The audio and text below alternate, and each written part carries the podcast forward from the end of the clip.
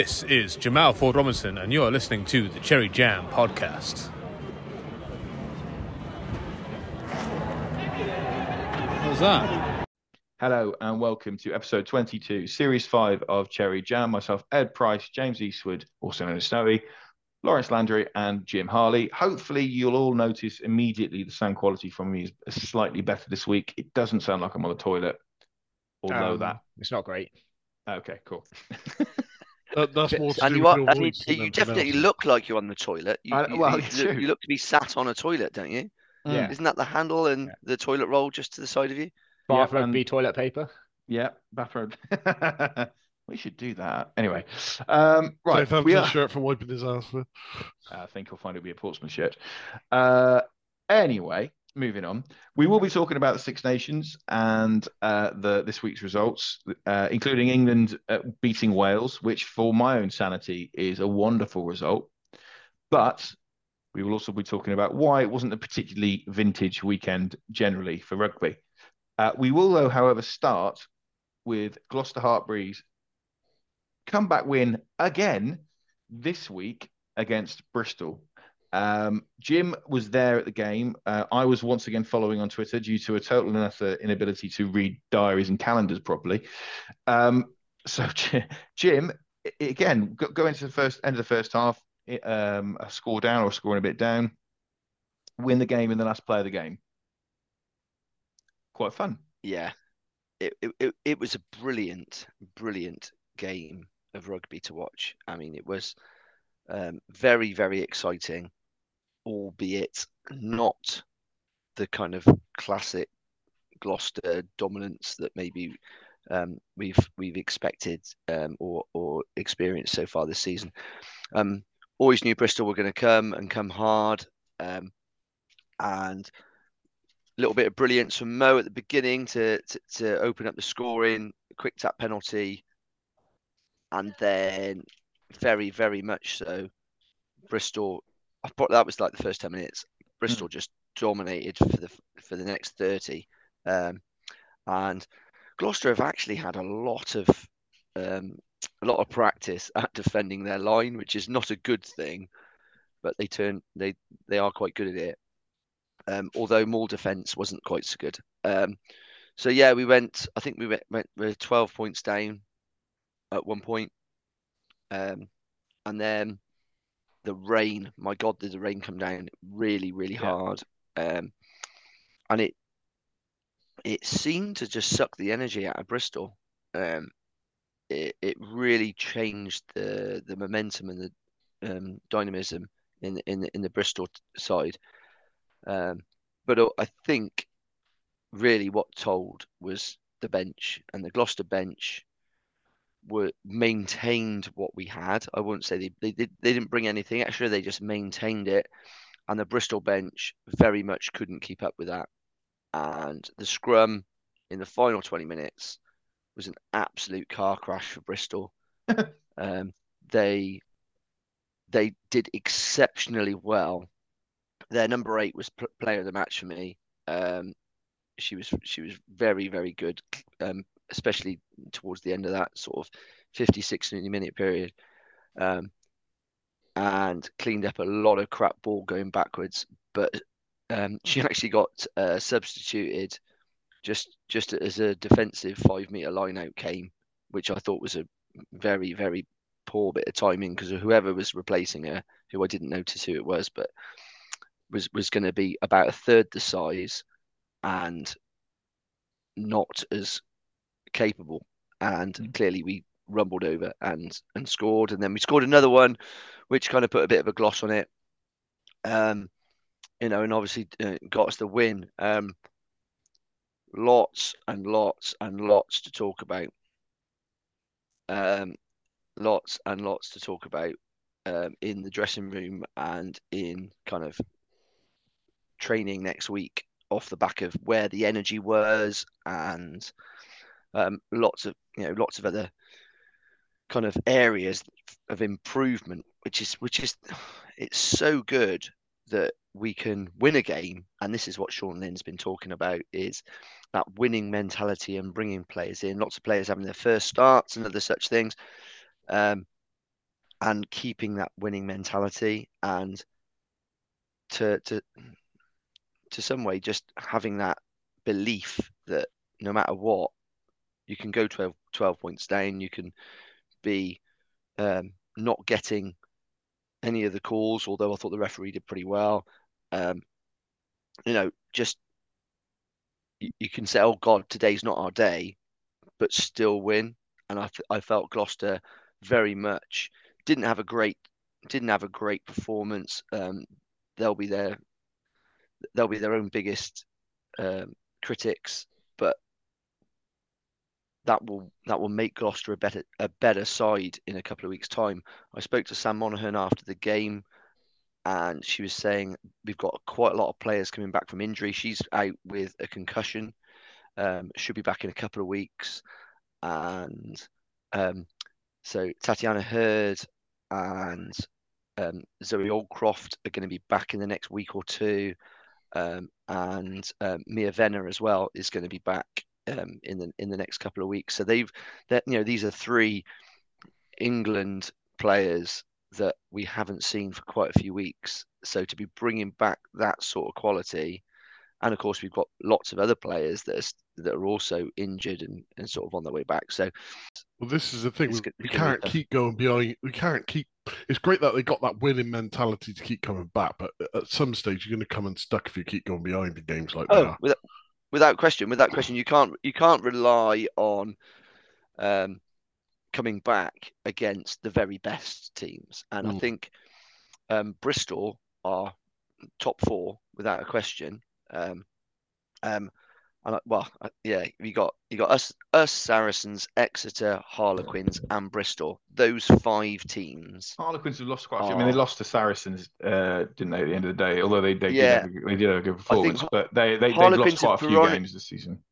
Yeah, Harlequins have historically been, you know, top two. Well, uh, Mm. yeah, because I- it's been hard. Apart from us, it's only been Harlequins and Saracens that's ever won the league, isn't it? Yeah. Yeah. So it's, I think, and Harlequins have now dropped, I would say, to the fifth best team, and Bristol have overtaken them in that place.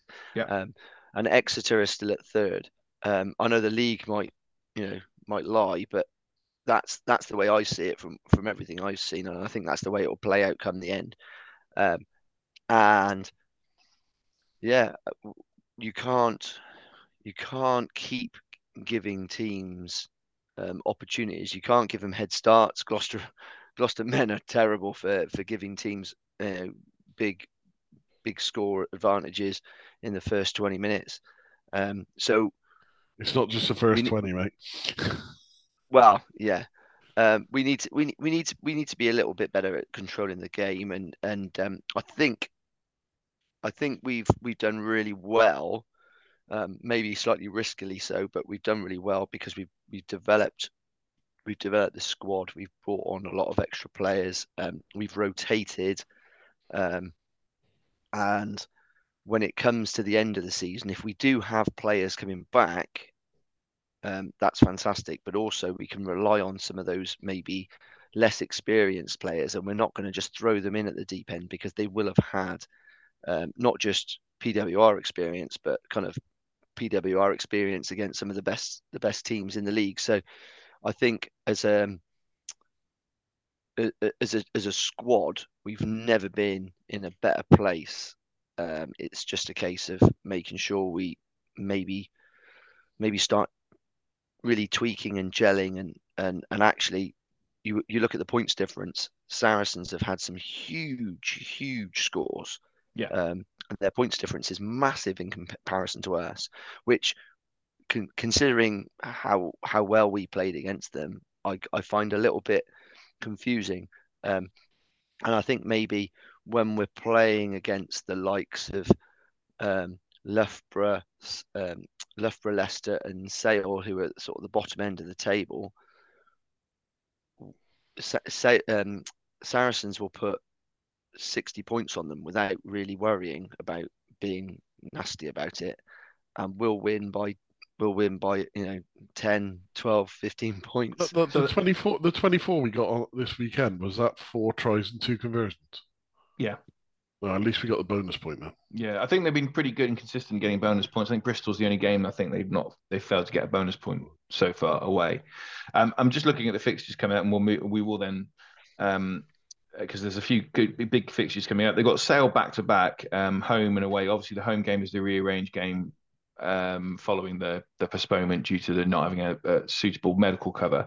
Um, that's next Saturday at one o'clock. So who is saying Jim? Jim, you're going to try and double it up. You're going to try and go to that and then go to the Yeah, yeah. So I'm gonna I'm gonna drive there, and then I'm gonna um, drive back, drop my mate or two off at Kingsholm, and then either park um, on Denmark Road and run in, or drive all the way home and then cycle back, which will probably be another five minutes if I do that. You're probably better off driving home and cycling back if you're leaving it that late to try and park down Denmark Road. yeah. no, there's there's loads. There's it's it's a cup game. It won't be that busy, and Ah, there's fair loads point. of people that don't understand parking restrictions on the zigzags. So, Um, you, can, you Um, can park bang outside Denmark Road School on the zigzags. They're yellow, not white, and they have hours of operation. So there we go. um, but yeah, um, and I've also, Well, and I've that's just you just told I've 300 just extra said, you- people you, where have they just told, park. yeah, you've just told a lot of people who, who might possibly want to find a, a late parking space where they're going to Yeah. park. But, Anyway. but I've I've also I've also been called into um, work at the Pelicans, so I've got to um, I've got to go there straight after the game. So I probably don't really want my lunatics running the asylum if you're working at the pipe. Yeah. Well, it just means that when I pop up about you know ten minutes after uh, final whistle, I might be able to get a pint eight deep. Uh, anyway, um, yeah yeah. There, there- there's a there's a day for Edward. um, yeah, so just to quickly follow on, so we've got Sale back to back. We've got uh, Exeter uh, Chiefs women at uh, Kingsholm on the 2nd of March. Um, there's also then uh, the Premiership. We've then got Quins at home on the Friday, the 8th of March. Uh, a- a- again at Kingsholm. That, that could be a good one. Uh, they've got a cup fixture away to Bristol uh, on the 13th of April. And then uh, it, potentially a, a final the week after. And then it's um, a, a, a, late run in, last couple of games, Loughborough, Trailfinders, and then Sarries away, final game of the season. Um, uh, league top two sewn, up before the last. I would have thought if you look at the fixtures we've got they've got left. Exeter at home's a big game. I think Gloucester Hartpury are, are too good for Quins, and then you've got really Loughborough. They should beat them comfortably. Ealing you should beat comfortably. At going into that final game, as Jim has said before, um, you wouldn't it wouldn't be unexpected if Gloucester go into that final game unbeaten. So it's a case of how do you want to do you want to go in and make Yeah. a statement, win that, um, guarantee your home semi final and, and an unbeaten run all the way through. But we'll see. But no, it's really encouraging. Again, uh, another good another good win. What champions are made of coming back in those situations and and securing the win. Right, we will now move on to the Six Nations. Uh, it'll be pretty brief because uh, the the main part of tonight's discussion is mainly about how to improve things. But we'll start off with today's game, um, the Italy Ireland game. It ha- basically went w- the way we thought it would do. A procession for Ireland, um, 36 0, I think it finished. Um, doesn't really tell the story. If it could have been 50, could have been 60. Ireland so much better than Italy. Um, and uh, Italy's main faults this week were penalties again. Discipline was dreadful. Uh, too many penalties, and and a total and utter inability to catch a rugby ball, which does ha- hamper somewhat your ability to uh, to put anything together or get into positions to score. It re- it really really helps as a as a rugby team, doesn't it, to be able to catch a ball. That being one of the I don't know two main parts of rugby union. Yeah, um, and and I I did feel sorry for them because they are they've been absolutely destroyed by injuries. They've that pretty much their entire back row um, is is now unavailable. Uh, their main but their front sort of frontline back row, so they are going to struggle. Uh, I imagine they'll be targeting um, the the home game against I was Scotland and Wales in the last game, but realistically, they they are a, a, a very average side.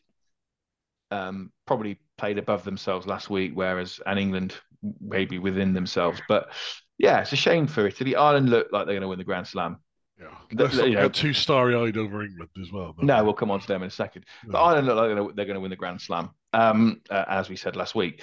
and a ca- absolute canter as well. Absolute canter. Um, we'll we'll which, leave... which which they're more than welcome to because um, the World Cup was last year and they fucked it up. Yeah. Yeah, Uh, there's still look. But I had a conversation with my dad last night about this.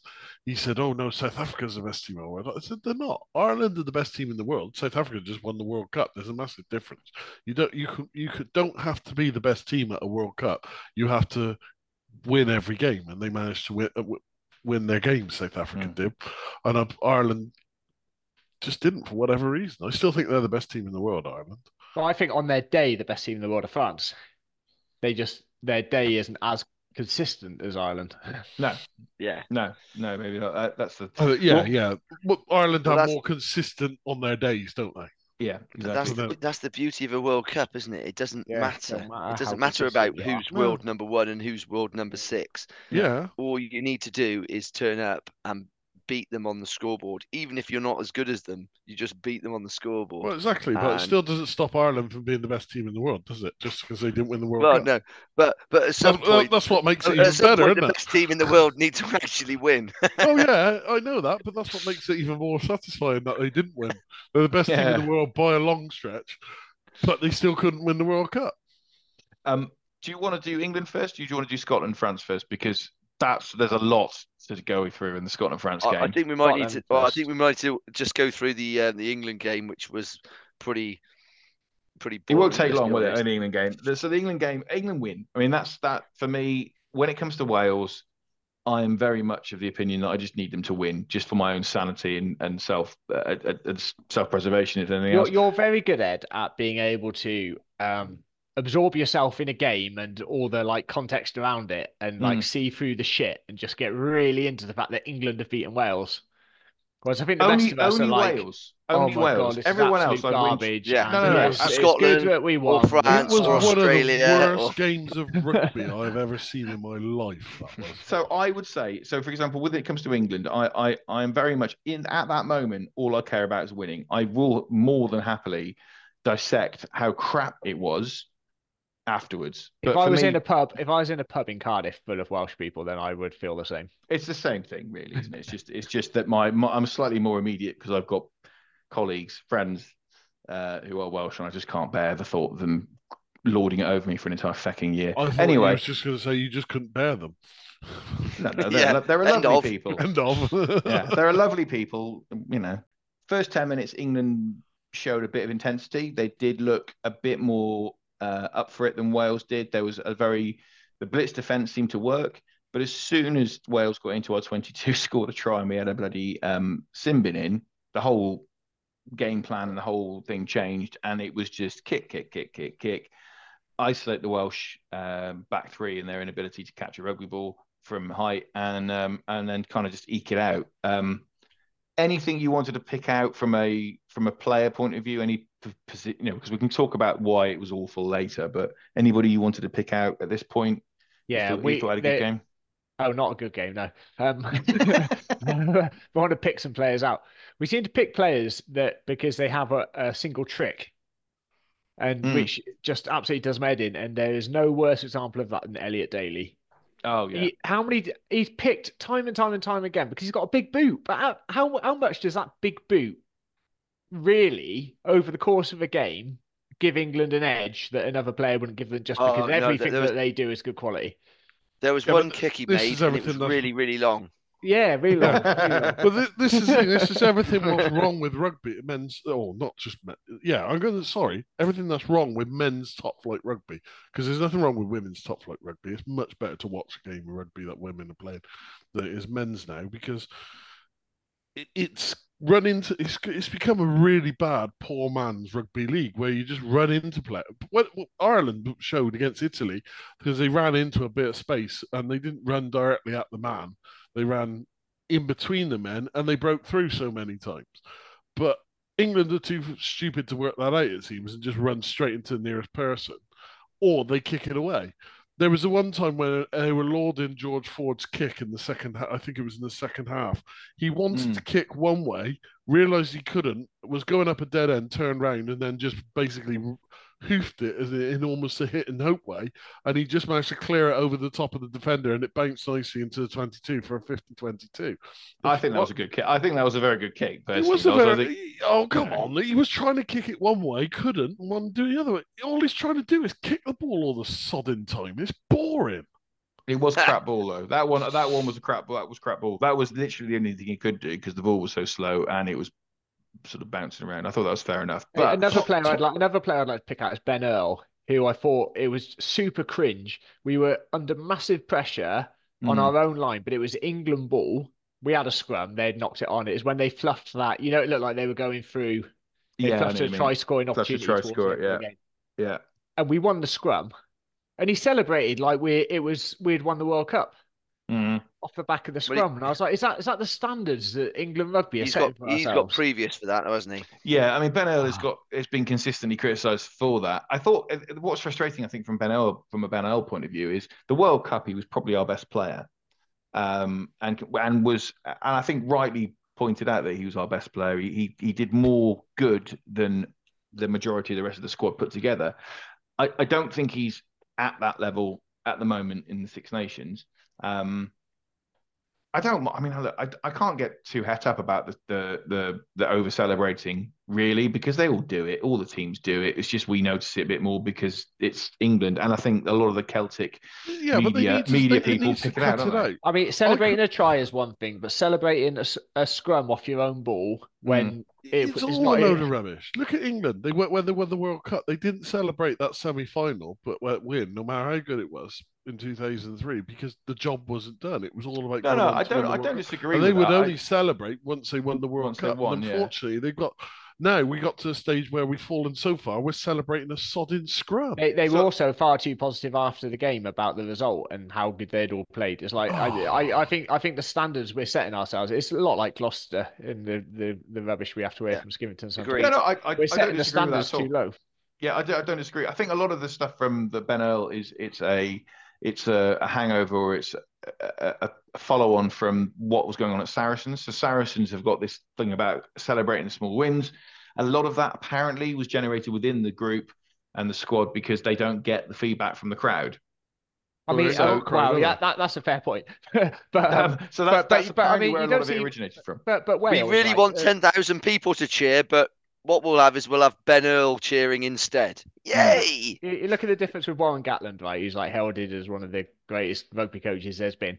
He he he's gone back to a, a young Wales team with no expectations, and he Mhm. absolutely ripped them last week, saying it was the most disgraceful half of rugby he'd ever seen in his life. The E- England management structure would have come out and said that they were really proud that those young guys had sort of shown up and tried their hardest. And stuck to the game plan. the, the, the standards are just completely different. No, I agree. I, I said I don't. I, what I, as I said, we'll get into um, the the the issues they've got. England have got in a bit. Um, I, as I say, from my point of view, it's about the result against Wales, but there's a lot, a lot to work on, and they're nowhere near the levels of Ireland or even a particularly poor France as we speak. I mean, Scotland's our I, next I, game. I, I think fucking Scotland's going to win comfortably against us. Well, I was going to say we've got Scotland coming up, um, and and Scotland. Um, now, this isn't anything other than inherently funny, obviously, until it all goes wrong for England in two weeks' time. But it is really, really funny to see how annoyed the Scottish are about the last minute, last second, no try decision. Um, because fundamentally, it was a try. I mean, I think we could all agree that the, in, by the balance of probabilities, that ball probably touched the touched the ground uh, after rolling off the foot. It probably was a try, but the law, as it stands, is there has to be compelling evidence to overturn it. There wasn't enough compelling evidence. I mean that yeah that that rule is nonsense because it should be Right. look look right let's let's just be sensible here. Has the ball touched a blade of grass? Because that's that's what's needed for a try. Now, Yeah. beyond all reasonable doubt, that ball has touched a blade of grass. Absolutely. So I, I don't care if there's not if if you haven't got the camera angle showing it fucking beaten into the ground, that doesn't matter. Just have some common sense. Yeah, Yeah. agreed. I, that, I don't. that, that TMO couldn't have rocked and rolled it any more times, could he? I mean, God, I'll just rock and roll it again for you. Why?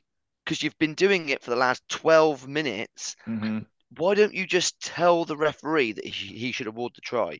Well, because he Because almost that did. is all required. Because what you can't do as the TMO is say it was a try because Yeah. you haven't got that.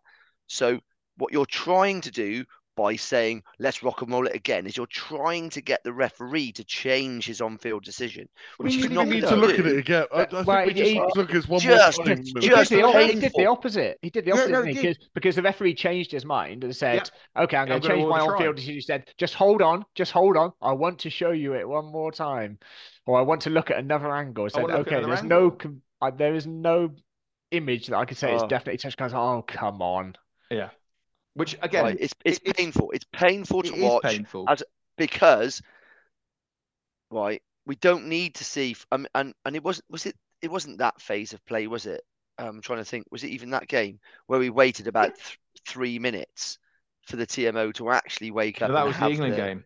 That was the England Yeah. game. So it was That was the England game where took- England game Where where, it took um three uh, minutes to actually get the angles. Um, we're just we're just queuing up the angles. We're just queuing up the angles, and the So- referee was just like, "Just I don't give a shit about the angles. Just tell me what to do. You've seen what- it. Just yeah. tell me." What, and that's what all the- we want. There's two bits of this. So the first bit is it's really funny that the Scottish lost because of it. That's just inherently funny, right? That's the first thing. Two, it clearly highlights there is an issue with the protocol and the process around um, the the TMO, which we'll come on to again in a minute. But you mentioned that one, that that sort of um, issue around uh, it was Chessum, Ollie Chessum, wasn't it? And his it was his yellow card in the first whatever it's six seven minutes Oh yes, that was it. It was the, it was the, it was the yellow um in the in the bunker, in the bunker. shoulder to head, and Yeah, it, which all took that two all that should have been was been very simple. And the, and the and the TMO was actually like, just I'll tell you where the penalty is. Just give the penalty Yeah, and yellow card him. And it was and like, then and then it queued up, yeah, which is bizarre. Yeah, But this and- is my point. So think- the- my point about it though, Jim, is it took them two minutes to decide that that was a yellow only, which to me tells you everything you need to know. That probably wasn't even a yellow. Both players dipped. Chessum, yeah, he could have got a bit lower, but there was another player involved with a late movement to uh, to the to the Yeah. Welsh uh, prop. What the frickin' hell is he supposed to do? Right, so I reckon that the ref should make a call there and then without any TMO evidence as to whether it's a yellow. Hmm. and and then it goes to the bunker review and they can have a look to see if it's upgraded and then refs will start actually trying to watch the game and making a judgment on the pitch and speeding it up because at the minute the trouble is they because they have no accountability No. so they just blow it for everything slow it down send it to the P- tmo and get it to check it because Yeah. they can Yeah, and, and we saw this in the World Cup that we've got several several decisions that were either absolute stonewall clear red cards, or alternatively were borderline barely even a, a- you know some of them were penalties only. I mean, we actually had the miracle upon miracles last week of a head contact, which didn't actually result even in a penalty. It was just a, it was just play on. Yeah.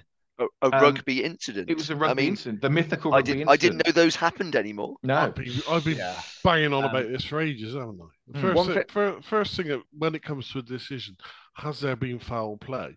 An accidental clash of heads cannot be whether the players are stood up or are, are down at at grass level. Cannot surely be a red card. It's an accident.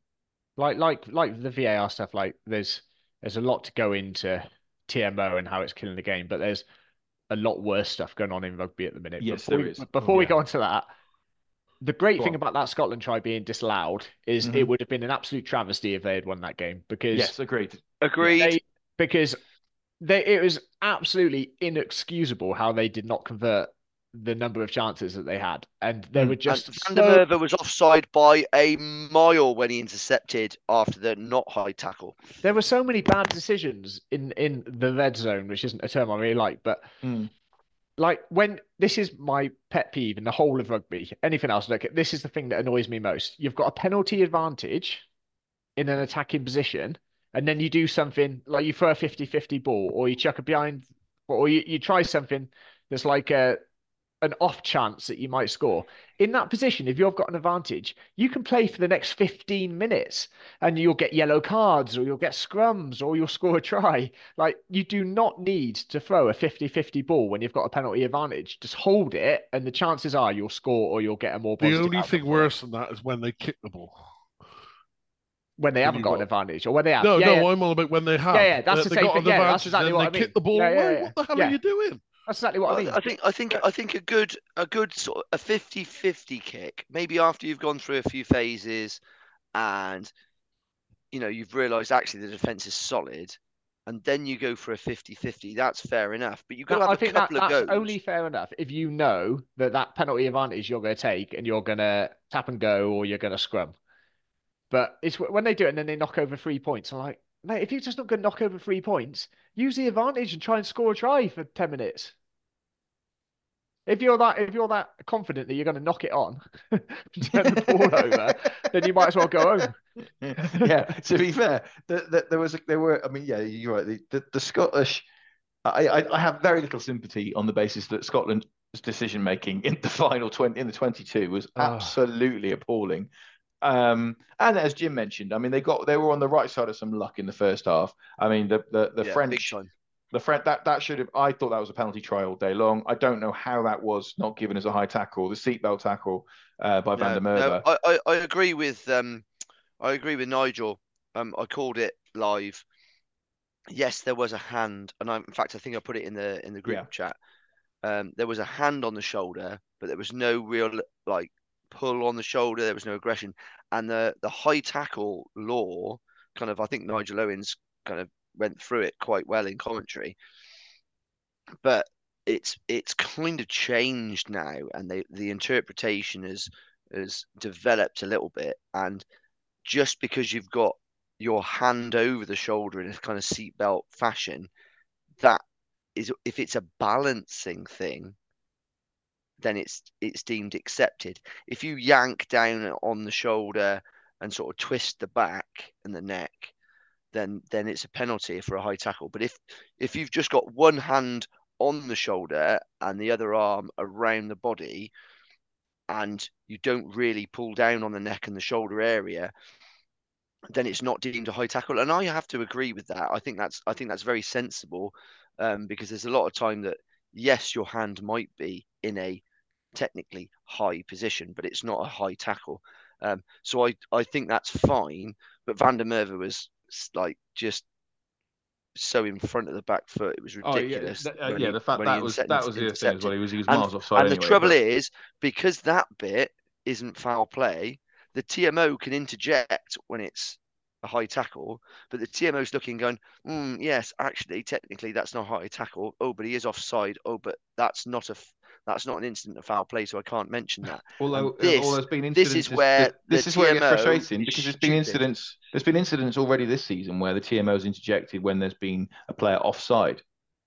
Yes, and we've So talked about this. We talked about this with Karl Dickson, and Yeah. Dicko agreed that he penalised Gloucester incorrectly Yeah, because he went against the TMO.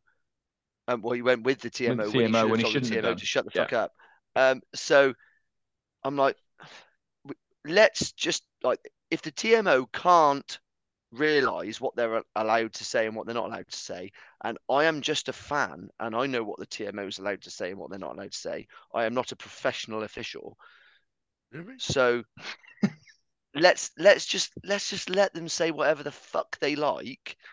And just like the assistant referees that constantly talk into the ear of the referee, hmm and and I've and, and I've listened to RefLink and stuff when you get, you know, the assistant referees say, um, yeah, we've got an offside there, and and the referee has just gone, not for me, and carried on play.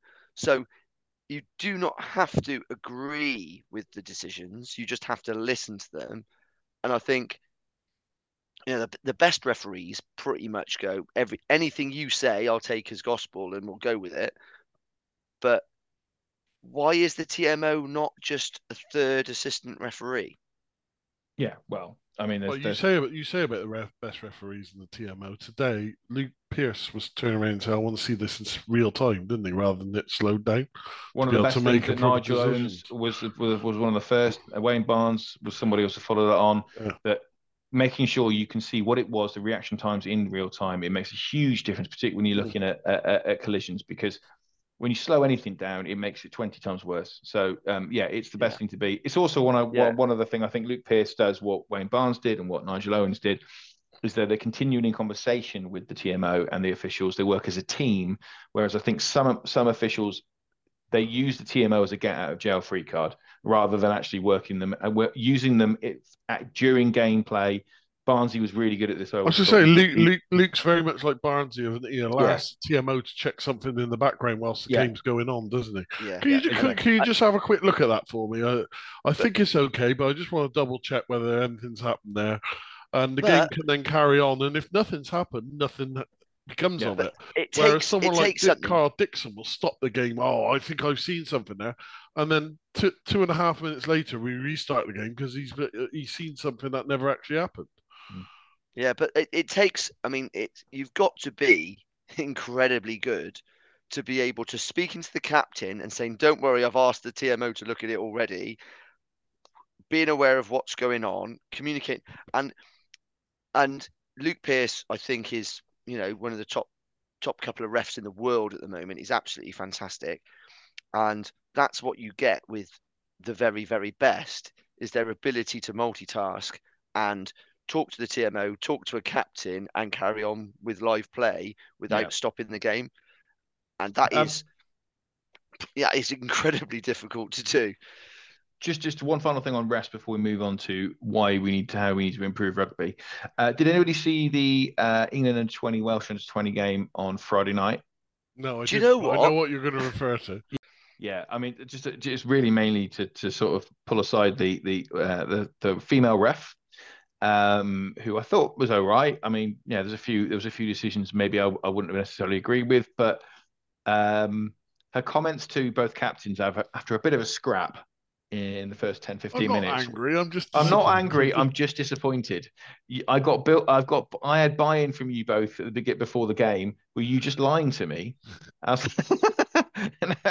I, I, I did see some people saying, "Oh, it's condescending." Blah blah blah blah. I do feel. No, I know. I do feel that at the end of the day, if you're going to behave like school children, the referee is allowed to talk to you like school children. Exactly. Um, and um, I thought fair play. We need that type of uh, comedy in rugby. It does. It certainly livens things up a little bit. I, I, Um, I think she's I think she's a pretty good referee as well, actually, to be fair, Yeah. I thought she did right. There was a few decisions I don't agree with, but then that's I'm biased. I want England to win. You know, that's, She's that's it. is she was she a Kiwi is she a Kiwi ref? South African, I thought. My accent detector. That was my guess. I think she's South Uh, African. I, If it's I, I've something like the I've- I've seen her, accents I've seen put her on, then you officiate a few times before. No, but I, I Um, thought I thought it was uh, it was a good game and, and a very comfortable win again for for England. Um, right, moving on. We will pause quickly and we will come back and talk about how we're going to fix rugby.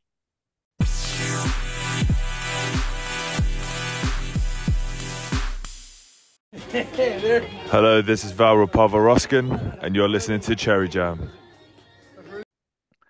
Okay, as we've all agree- said, that the weekend's rugby was pretty average at best uh, in the Six Nations, um, and there's been a lot of chat, more generally, not just the Six Nations, but more generally over the last couple of years about how rugby has become quite a boring sport to watch on many occasions. Uh, so we thought we'd discuss some ways we could improve this, uh, as if anyone's going to listen to us. Uh, Snowy, I'm going to start with you because you had a couple of ideas, particularly around uh, kicking.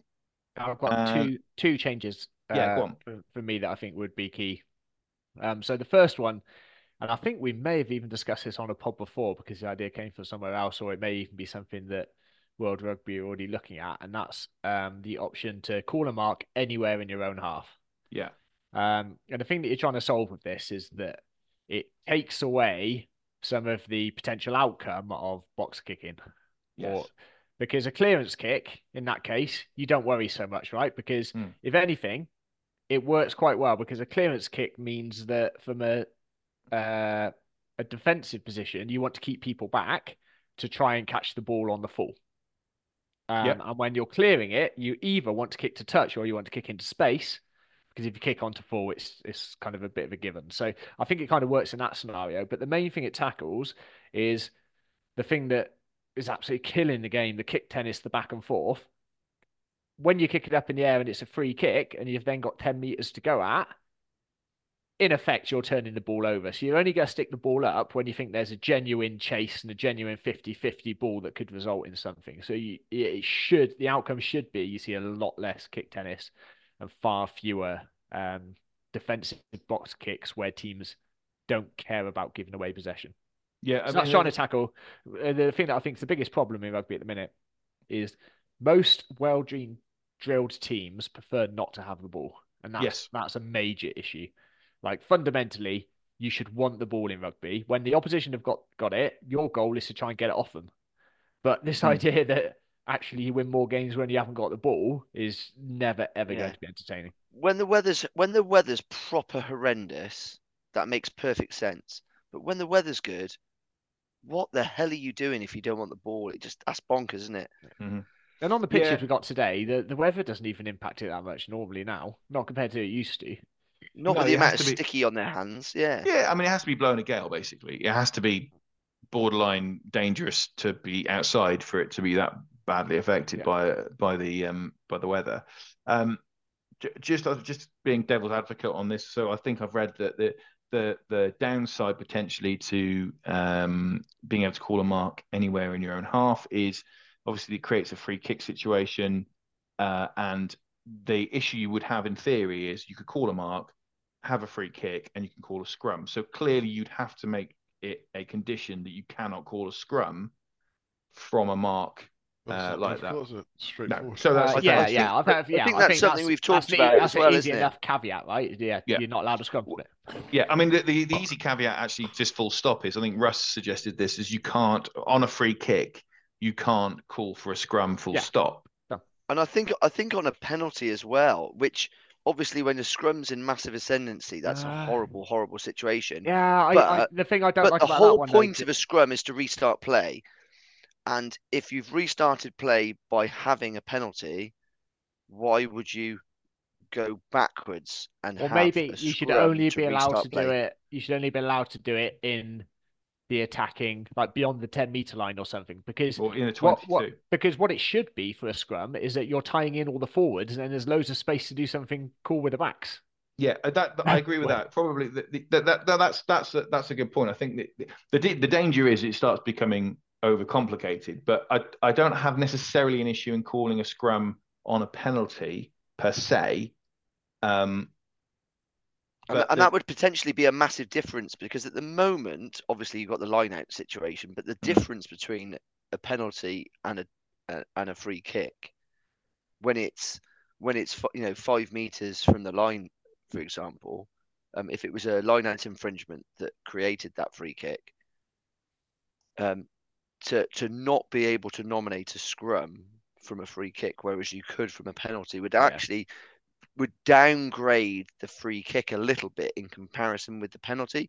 Because I think at the moment, the only difference is the, is, the, who gets the line out if you were to kick yeah. it straight out. Well, it's the opportunity and to. How often, how often points, do we get that? Or, or penalty, yeah. Yeah, yeah that's, well, that's it. Um, yeah. But so, I think I think you've got to have the right to be able to call a scrum from a free kick opportunity, except from if it is a mark. And uh, there's very, very, very, just all I'm saying is if you're markable, you cannot, it can, you can easily put it within the rules that you can't call a scrum from that position, and that's just solves it from there. I think Otherwise, if for whatever decision you have, if you've got a scrum and the ref mm-hmm. awards a free kick rather than a penalty for it, you should have that right to be able to award a, to take the scrum again, especially if you're dominant in the scrum. The, the danger, I, the danger yeah. of reducing the number of scrums as a whole is that as soon as you reduce the number of scrums, then the size and shape and makeup of a team changes. Yeah, and, yeah. And, you, have got to keep the the requirement for some massive guys in yeah. propping and and if as soon as you take away um, the importance of those of those props, then all of a sudden you just end up with a team full of flankers. Yeah. You, to be yeah. fair though, on that basis, on, on that point about the making sure that the props are a different size and shape and all the rest of it, will you compare if you compare rugby there are exceptions. Don't get me wrong, but if you compare rugby and props in rugby now to say 20 years ago, Yeah. They're inherently different. Ru- Props now are basically the same size as second rows 20 years ago at times. So are backs, right? So Uh, yeah. there's It's- been a convergence it's generally already- to it's- bigger. What is that? Yeah, I mean, you with the want it to get exception probably worse. no, no. I mean, with the exception of scrum halves, pretty much everyone is the same size and second If you're rows, not obviously. knocking on two meters tall, then don't bother trying to be a professional rugby player. No, the and- problem. so yeah, there are. I, I I totally get the the concerns around under basically devaluing the scrum to a point where that specialism is is no longer required. I just think my issue, and we saw it. England Wales was a really good example of a bad example, if you know what I mean. But I reckon we had nearly ten minutes of scrums, The problem you've got is all the this Wales game. setting up of it. That and this is so that's the, that's the- the next the- bit. they're all Yeah, it's there, all there being a lot set of up in time, wasn't there? it's all Yeah. being set up how it is to try and Safety. because they're so worried about the safety. Now, you are not allowed to push in the scrum before the ball goes in. So why have we got this bullshit called the hit and anything like that? Yeah. You don't have to worry about the safety in the scrum. The scrum sets itself very safely if all if no one's doing anything until the ball comes in. Again, if we look back, I, I, do, I, I agree. Under the laws of the game, you're not allowed to push before the ball's in. Have a look at a scrum from the early 90s and see how much movement there is. It's a hell of a lot of Oh, movement. There yeah, is. But I- they I- set it straight away, and we didn't have the injuries. I agree, but you didn't have the same size people. That's and the forces involved. Well, what I this would Yeah, say but that, there is no so- force. There is no force in the scrum when you're setting it up. There should not be any force in that scrum when it's being set up. There should no- not be a bump when the players come together or anything like that Mhm. because you there's there's nothing to be gained from it no, if it's refereed I- I- properly. again, that's so that the next point that comes on to so I think I think a few of you have mentioned this actually refing the scrums properly. So that involves the put in. Uh, Well, I I had a more of a wild idea on this one, on which was yeah. so oh what- yeah, wasn't- did actually. I had fair, two ideas, but this was like my wild third one. Is that the Yeah. referee puts the ball into the scrum. Yeah. that, that way, if the ball isn't set, you can blow up. Yeah. If the scrum's not set properly, you can blow up. If it is set properly, he puts it in. Yeah. And and Why doesn't still, he just bounce it- it, on the floor and we all jump it- for it?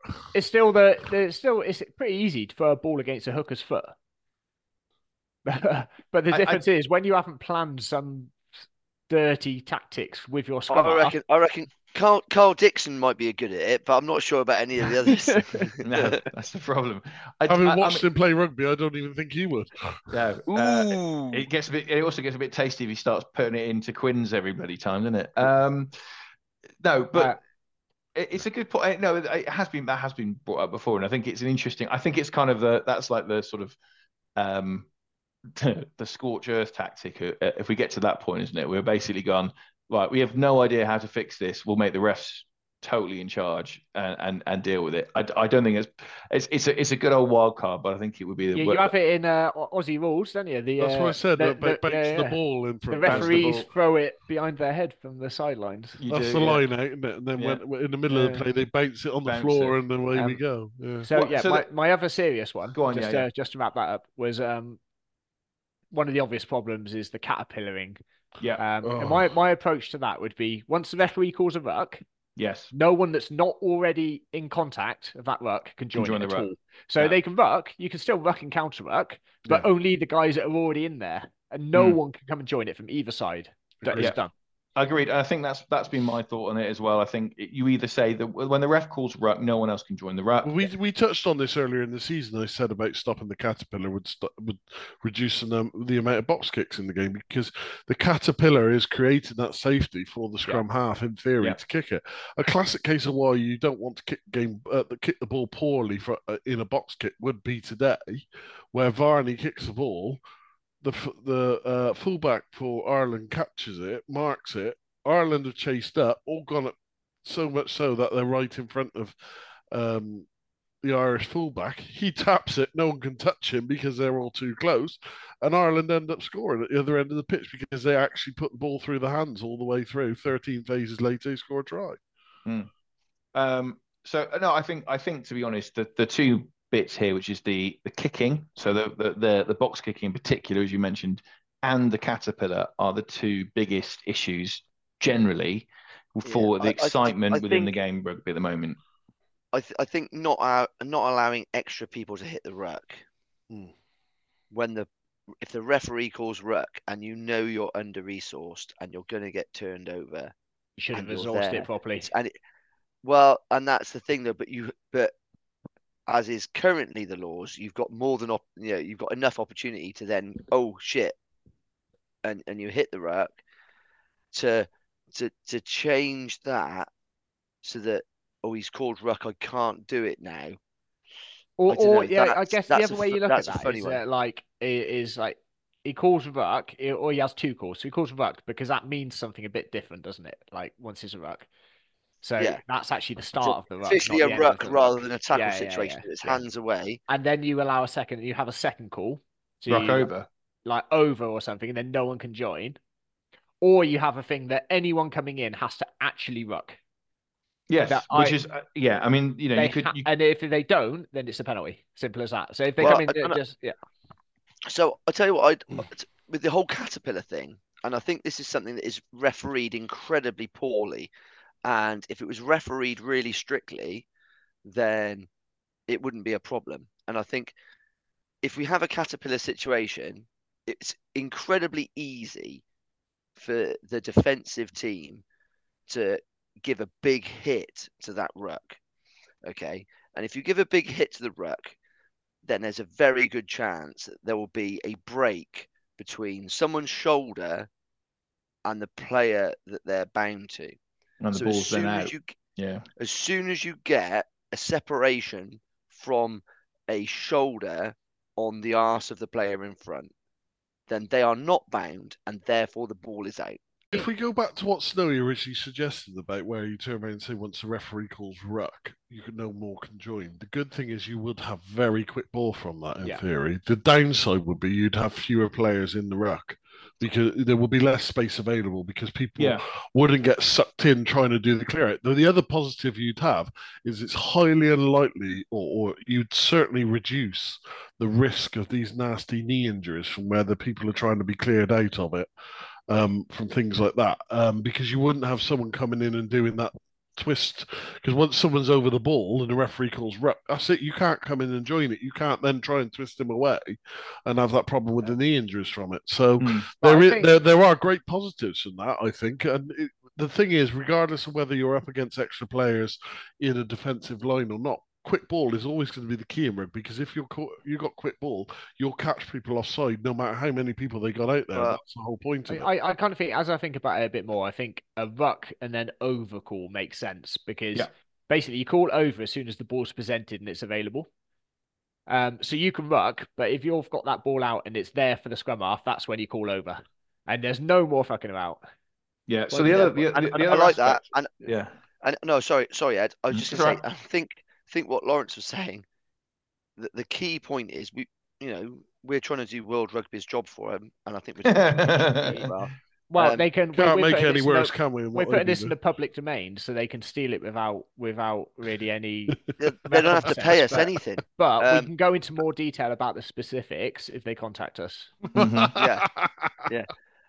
But what we want, what we want, we want to see better, you know, a better standard of rugby, don't we? And I think what Lawrence was saying is absolutely true.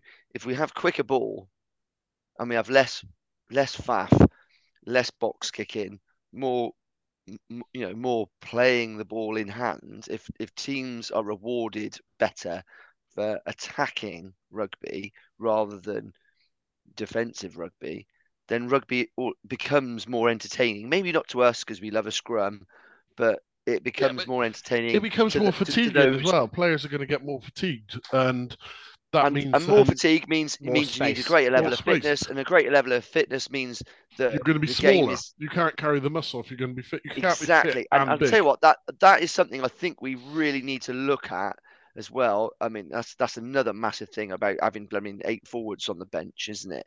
So we need to we need to the, create pro- a the problem we got with all whereby- these things is professional coaches have slowed the game down to now to and, and it's the professional coaches that want the kicks all the time for for for teams not to have the ball, and regardless of what the statistics are for results or anything like that, they've got a lot to be answered for because they've really turned the game into something that is basically a glorified bore fest. The, the trouble, the trouble is, I, I do think like that's down that's down to the rules because what the coaches Yes. do is they they crunch the numbers and the numbers say this is the most effective way to play rugby. They don't give a fuck if it's boring. Right? They- It's about winning fundamentally. It's, Yeah. That's that's all it is. Yeah, Espe- well, as, Um, as a coach, as a coach, absolutely. You know, you, you as a, uh, yeah, you you can ask George, what would you like? Would you like to, Gloucester to be playing the most spectacular rugby and getting all the plaudits for being brilliant, or would you like to win? And neither. think His answer is neither. Okay, no, um, just just to quickly bring it back onto the to the the point around again devil's advocate and all the rest of it. We've kind of we've kind of touched on a few of these things. Um, I think the the other bit which in which we we keep talking and we're referring to a ruck. Well, a ruck uh, involved previously up until about mm, 2004, give or take, uh, actually physically removing a player raking shit out of someone under your removing feet. a player out with your boots. Now, there are clearly safety issues. There are clearly issues in terms of the image of the game. If you see somebody being ejected out the back of a ruck at a million miles an hour while someone stamps on their face. I'm not suggesting we go down that, Still down don't that route. what's wrong with that. No, Yeah, what are the- I think but what are the look at unintended injuries. consequences? Look at the injuries. Nobody, nobody gets like early onset dementia because they've got some stud marks down their back. Maybe it's the greater good. Yeah, Yeah. maybe it's the No, I think a lot of people. I was just got saying, it you hear of a lot more knees to the serious- head and stuff. Knees to head issue. Yeah. You hear of a lot more serious injuries these days since they've made the games safer Yeah. than what it used to be when So, it was. just on, on yeah, the that's because that's because they just died straight away back Yeah. then. yeah, I, I'm not suggesting we go back down the route of, of yeah, if you watch like New Zealand versus the Baa-Baas, uh, 1973, or uh, some of the Lions tours against South Africa, etc., when um, it was it was just basically a, a stampede uh, over the top of a of a Lions player. Um, what I am one of the unintended consequences is something that was ha- brought in a few years ago, which was you are not allowed to kick through the ruck anymore. Um, and it meant that it was then quite difficult actually for players to and teams to disrupt the ruck generally. Um, and then you know actually create a bit of chaos around the ruck zone. So it's actually that I don't know whether you bring that back in. That's another option potentially. And then the other thing which is um, which was mentioned um, around the rucks. So we've got getting rid of the caterpillar rucks. Full stop. Uh, that I think also actually accurately saying when you say use it, actually sodding use it because we've all seen a use it call when you've technically got three or five seconds or whatever, and 12 seconds oh, later, they're still moving the ball to the back of this So, bloody ruck. so I think they use it, and there's been a lot of players. Usually, it's the opposition scrum half that gets penalised, or at least a good stern talking to for giving a countdown. Yeah. And and I actually, you know, I definitely would have done that. I definitely would have given a countdown Same and here. put pressure on the referee. And I think why does the referee not give a countdown and put pressure on the on you know the attacking scrum half?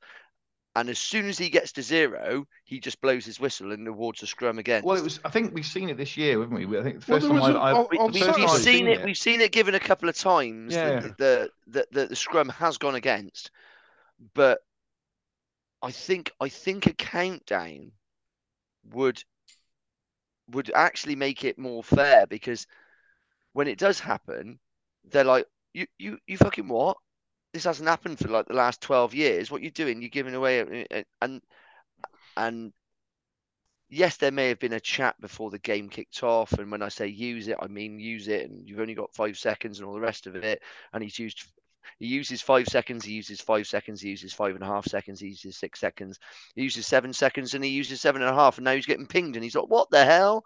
Whereas if every single time you just go one, two, three, four, whistle, scrum, then it's like, well, you, you, you can't you can't grumble with that. That's that's how Exact- it, that's it how does the make rule- sense. the but rules the are. ridiculous situation on Saturday where a ref said use it, and I think it must be. It felt like 20 or 30 It seconds was before I, it was I- I went used. back because Loz, you referenced it in the chat, and because I'm sad, I did. I did actually. I did actually. I call, back with my stopwatch. Yeah, they were, I went back and I actually timed it on the the the clock at the top. Um, it was a break in play, so I had a bit of time to do it. But um, and it was it was nine seconds No. from him saying use it. No, no, but nine seconds. It's it's ridiculous. He's saying Yeah. use it. You've got five seconds to use it. It was nine seconds, uh, and that was I would say And that- pretty that's, average. that's weak. That's really weak refereeing, then, isn't it? Let's be honest. But, yeah, I mean, so just just to quickly note on a few of the ideas that have come. only, come- sorry, just one last thing on that. The only thing that, that my fear is, is that basically the referees will do that for about two games, like they did with feeding at scrum, and then there's just it'll just get dropped again. Yeah. Unfortunately, the- World Rugby have removed feeding at the scrum as an issue. Yeah, now you're I know. to. I know, Mm. but you know what Yeah. I get that. So the, the, the feeding at the scrum, yeah, I mean that was the third next thing was to make it more competitive. But actually, I think World Rugby probably rightly have said, you know what, let's just get on with the fucking game. Like feeding with the scrum is just another example of something that we're probably making overcomplicated. What I do think is the really important thing to do is stopping the clock at scrums. So once the once a, a scrum is awarded, the clock is stopped. You can faff around for as long as you want.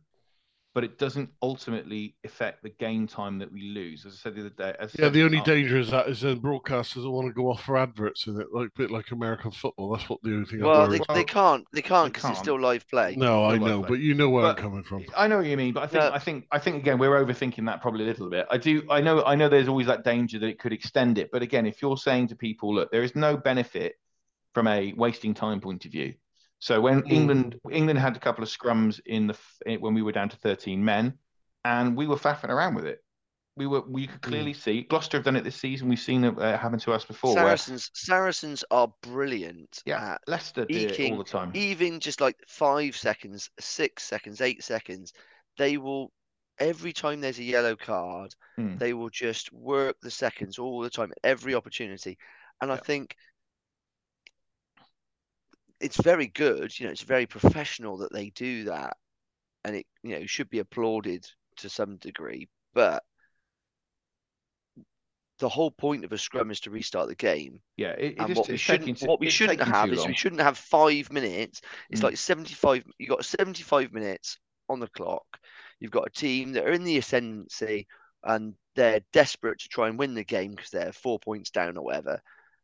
And you've got the opposition, they're just faffing, they'll collapse the scrum, but not enough to give away a penalty. They'll do this, they'll do that, they'll give away a free kick.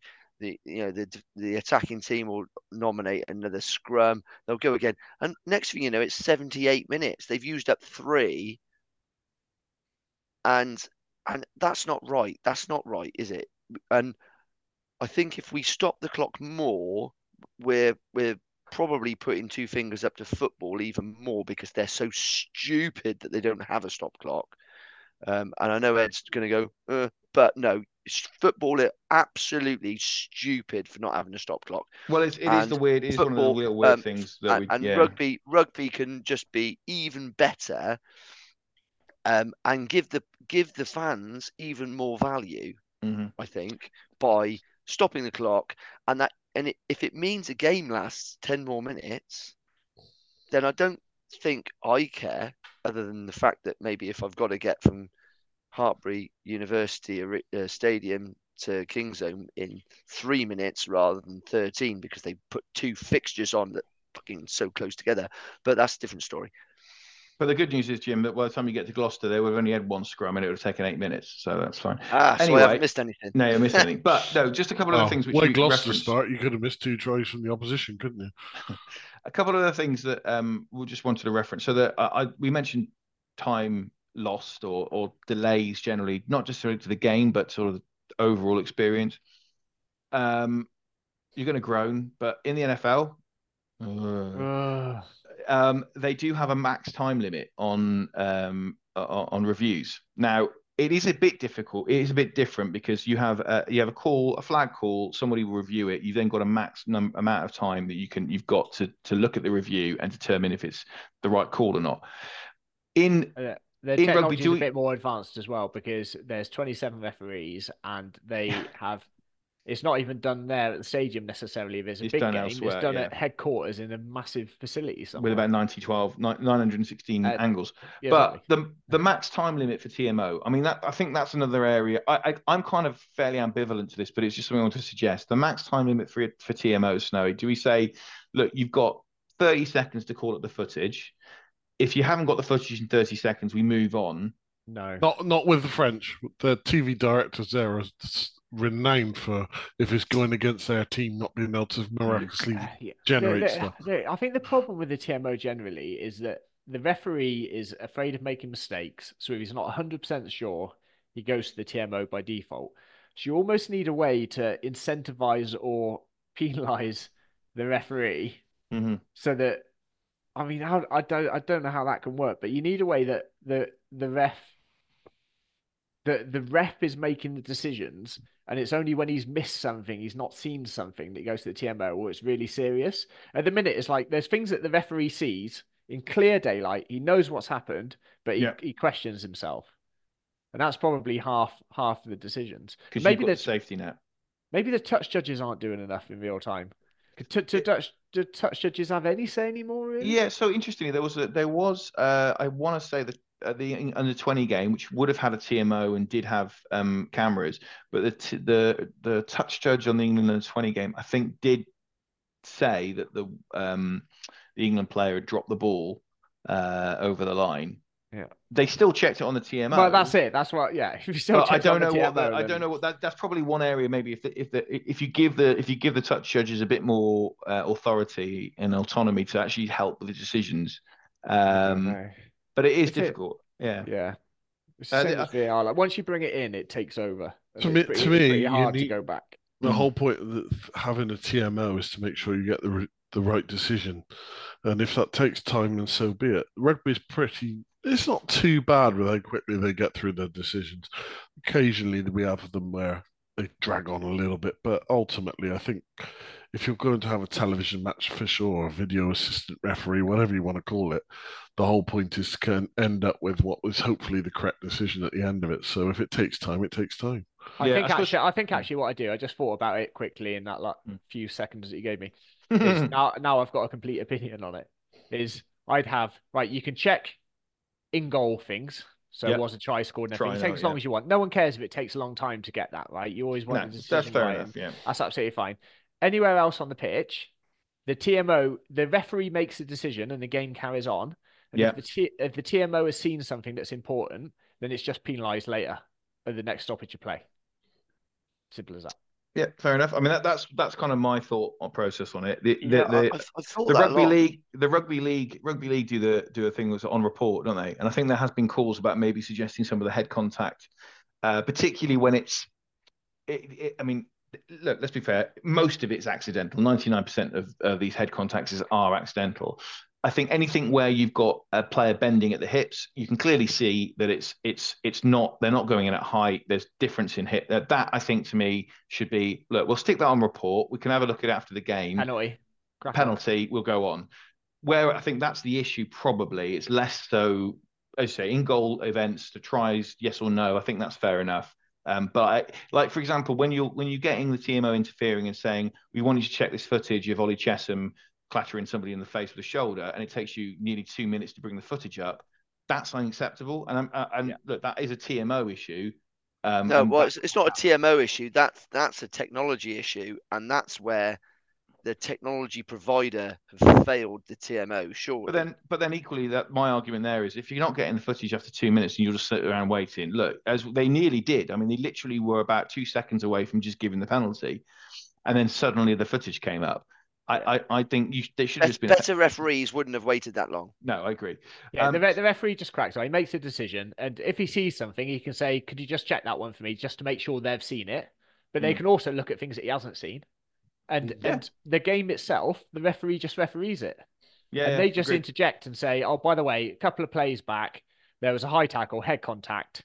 Um, so uh, at the end of so next at the stop, end of stop the game, stop the Yeah. game. It's a turnover, or Yeah. at the next break, it, or when the game restarts, it's going to be a penalty, or you just you you you would do it after the fact. however you want to do it. Yeah. Yeah. Um, the final one, the final couple of words, just referring on, which is some interesting uh, ideas. These are the ones. So doing away with a choke tackle. I suppose the key there is probably maybe refereeing the choke tackle as you would do the maul in other in, in, in a line out. So one of the biggest bugbears I have is that when you have a choke tackle and referee calls maul in open play, anyone basically what normally happens at that point is just an absolute free fall, and the the team defending will just basically drag the player to the ground as quickly as possible to uh, so it then they're held up. Whereas in a maul situation at a line out, it's almost the opposite. You try and keep that that maul up as hard as, as long as possible. You don't want that ball going to ground because there's a possibility you're going to get penalised. Um, I'm so I fine suppose with I'm fine with that because uh, a few years ago the choke tackle was a problem. Like it was slow and boring, and Ireland did it all the time. And then they changed it. That once the knees down, it's a ruck. I Yeah, think yeah. that addressed it enough. I think I think Yeah, I agree. it- I think it's rare enough It now. pretty much when you, got when rid you, of it, when you didn't it? have one, that's a great bit of defence, mhm. and that's Yeah, fair, fair enough. enough. Yeah, That's fair yeah. enough.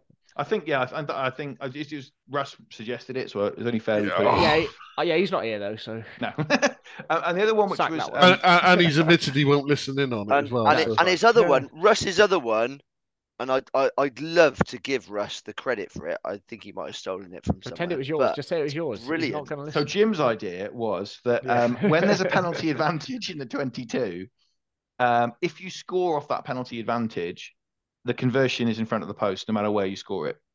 What what's it trying to solve? Um, I it's suppose trying it to could solve the lack of yellow card when you actually actually score, score a try. on a yellow That's card. one. of- I suppose the other a- thing you mentioned it's a though, yellow card advantage. So that Hmm. the amount of times that a yellow card is given after a try is scored is very, very few So, and uh, far so between. there's and only the very best Yeah. referees do it. So, for example, you've got a maul, a line out, five minute line out. You want to, you're on a yellow card warning. Um, the maul is taken down. It's an advantage, penalty advantage. The team score anyway, and the referee doesn't then go back Yeah, to yeah. penalise it. So that's number one. The Why other do you thing it need to could- change the law? Just get the referees to be better and just say, well, look, Well, you still no, got to I think do the the law, bin. the law, the law is an arse in that if this if the try wasn't scored, it would be a yellow card and a penalty try. Well, it wouldn't be a penalty try necessarily Well, because there has to be a problem. there, it- has, there has to be a yeah, probability well, of a try let- being scored. So it give- could just let's be a give yellow that card. Maul situation. That Maul Yeah. situation. So you, if if if you go right, it's either a penalty, uh, and we've heard the referees say it enough times when they're speaking to the TMO. It's either a penalty try, or it's it's a score. Can you check the grounding? And they check the grounding and they go, yes, I believe a try was scored. So then No, no, The I don't team- think that the- happens. the team- the team always have got a penalty try. No, if they, if if they've grounded it, If they it's score, try. that takes priority over the penalty try. so so the try is Mm. scored, and the, then, Well, then yeah, the a conversion has to be made from the five nonsense. meter. So you can that's that's an easy one to fix. from But I five think meters, and and because it's not a penalty try, weak referees, and I'll stipulate weak referees because good referees will still give a yellow card in this situation, but weak referees will then go, well, you've got the try, and so the team are left with a difficult conversion and no yellow card, whereby if they weren't as good and they knocked it on, for example, or there was a little fumble, then the referee would have given a penalty try and a yellow card. Is that and right? that is do, a you, do you give an advantage situation. for a penalty try? I thought you just blow a penalty try So, and go so what, the. I think what Jim's what Jim's referring to there, and I, I, I kind of understand where he's coming from. There are uh, it's relatively rare that you get that example, which is where if the try wasn't scored. So, for example, from a maul, right, and it's normally line out maul, the maul's going at pace. They've brought it down, so it probably will be a penalty try. But in the in, in that in that moment, someone's gone over the line and scored anyway, or has potentially would have scored but knocked it on. That type of thing. Uh, Um, I, no, that's definitely not the law, though, because I've seen referees still give a penalty try in that situation. Yeah. So, but I think that, that what I would say that's quite a that's quite a a uh, an unlikely set of events. There- There's not many times that happens. What does happen more often, which is my fir- my first point, which is uh, the maul's brought down. Uh, it's not going to be a penalty try. There was no danger of a try being scored, but the referee doesn't then go back and penalise that that and- and Yeah. keep that yellow card. Well, that's just poor should have done. refereeing. Yeah, that doesn't it- mean it that should- you need to change should the give the position yellow of the card. bloody conversion. So that's that's a case of I think maybe where you have a TMO saying whatever you know. This is again maybe a slight tweak to it. The TMO says yellow card warning, and then the ref goes, yeah, good point. Try scored. By the way, you're going off for ten minutes. But one of the yes, things that I yes, actually, yeah, Yeah. TMOs need to need to. Um, we, we talk a lot. We've talked a lot about the TMOs interjections, and they can't talk about um, kind of knock-ons and forward passes and stuff like Mm. that unless it's in the act of scoring. But absolutely, and I think you know we, we take for granted the, the the the very very best referees in the in, in the game. They remember yellow card warnings. But the vast majority of referees have got huge amounts of stuff going on in their head, and they're trying to remember this and they're trying to remember that, and they're talking to this person and that person. And the TMO could just say, rather than, you know, maybe a captain who would then be getting moaned at for for, Mm. for mentioning it. But yeah, TMO should absolutely just remind referees that they it- were on a yellow you yellow could card. turn around and say, yeah, Yeah. yellow card warning. It's, it's then within the referee's gift if they feel that actually the penalty that they were going to give away was uh, deemed a yellow card, a penalty. That, the, What- the, the big, the big, the, the reason that's good is that a lot of defenders now they go for a suicide, something illegal because they Mm. know either they get a yellow card but they're prevented the try and they Yeah. see that as a win, or it's a try and it doesn't matter because then they don't get a yellow card. Then a yellow card. That's But that's but, why but, but, important. but if there's the yellow card and conceding the try at risk, Mm. then you'd see defend, defenders stick to Keep, the keep laws. people more honest, wouldn't they? Yeah, Yeah, exactly. exactly. The the other thing I think again unintended consequences possibly of this, but you, you mentioned it right at the beginning. Snow. One of the biggest issues you say you, you get frustrated with is when you've got a penalty advantage, you go stupid cross kick or out the back of the pa- hand or so. If you are on a penalty advantage and you know that if you score a try, you are going to get a conversion in the po- in front, in front of the post, no matter where you're going, you maybe are more likely to try and go through the phases a little bit longer because Yeah, I don't know. and- and I- try I, I think and- if I was a coach, you always back your kicker to kick the conversion, and you don't change the way you play based on where the kit's going to be. I, I don't. I just don't agree with this moving of the conversion into in front of the post. What we're going to do next is uh, uh, say you got four efforts to make ten yards or something like that, and throw the ball forward.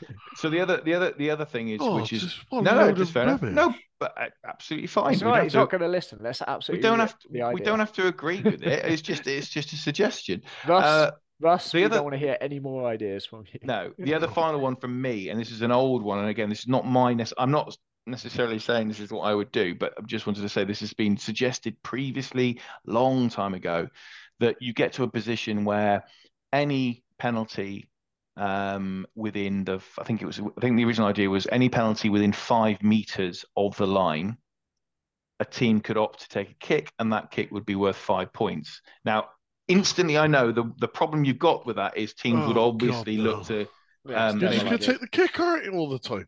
But yeah, Yeah, but it's five on. points though, and that's still not as That's a, it- an unconverted try. Yeah. yeah, it's No, an unconverted try. So no. it's still quite it's still quite a, a big penalty. So it gives means you've got maybe a little bit more space and time when you've got the ball at the base of the ruck. It- Oh, as I said, I'm not suggesting it's a it's, it's a good. It's just an example of something that has been suggested uh, previously. Yeah, We yeah, started so you- well, can you and ima- now we're. Can Can you you well imagine that? You know, you you've got a penalty and you can kick for goal and you get three points. No, no, no. It was within two two centimeters of the line, so you know you get five points. But What a kicks, load of kicks are really exciting. Let's increase. Oh yeah, I can't kicks. wait for another minute and a half to be counted down on the clock before someone. Something Yeah, I would other- like to see, right, is if you've got, if if we're going to try and make defenders more honest, so Mhm. that so that they can't del- deliberately give away. I mean, it's one thing trying your hand at something illegal and hoping to get away with it, but it's another thing doing something that you know you're not going to get away with, but you don't care about the consequence. So, so if we can solve that, then something I'd like to see us do is move away from the fact that when you've got a penalty advantage in a 22, it's infinite amount of time. So give it give a number of breakdowns, five. 10, 10 phases or whatever. yeah, you know, Yeah. wha- whatever number. But after that, it's advantage over. Mhm. I know, but But then, of course, that then feeds back into the first point You're you made make- that, that you you then just just could kick it away because you know you're well, going to get the penalty but- advantage. No, but That- that's that's that- different though because that is at least. Well, no, 'cause there's still you can still keep it. There's no reason not to keep it. Your best chance of scoring is still to keep the, it. the referee It's really needs to start goes. being harsher on the yellow cards, doesn't it? Because if you if you only got a limited period of time, you're just going to commit another foul. You're just Mm. going to give another penalty away. Because you know that. Oh well, Yeah, yeah. I know. they're- it's That's what yellow cards are for, as you I know it is. I yeah, know, but and the other thing I'd like to see as well, when someone the team's on a yellow card warning, they have a player binned, they then give another penalty away.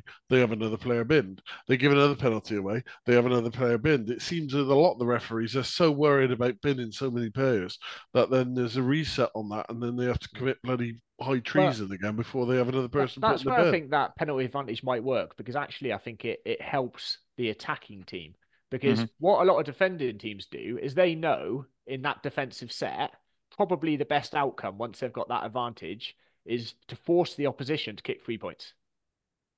Yeah.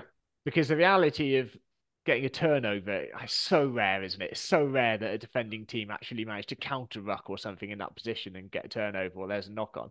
I think what you do then is you're like, right, let's see out the five tackles if we can. So let's be really disciplined, tackle not make it properly, six? or whatever number, whatever number. um, and then because that doesn't end the attack, it just means the advantage has gone. Advantage over. You've still got it. It's still I was being, attacking. I was being facetious Yeah, I when know, I I said making it Yeah. six. Um, It- no, it I- to be fair, like, I think what I'd say about all these ideas is I that should be in charge. That's, I think that's what we're saying. oh God, Lord help us all. Uh, Jesus. Uh, I mean, to be fair, we'd know that Bath would get relegated straight away. They don't have enough covered Yeah. seating. There we go. Yeah. No, Um, they- they You want to, you want to, you want to put someone with blonde hair and blue eyes in charge of something. Whoa! Just because I'm grey now. Yeah.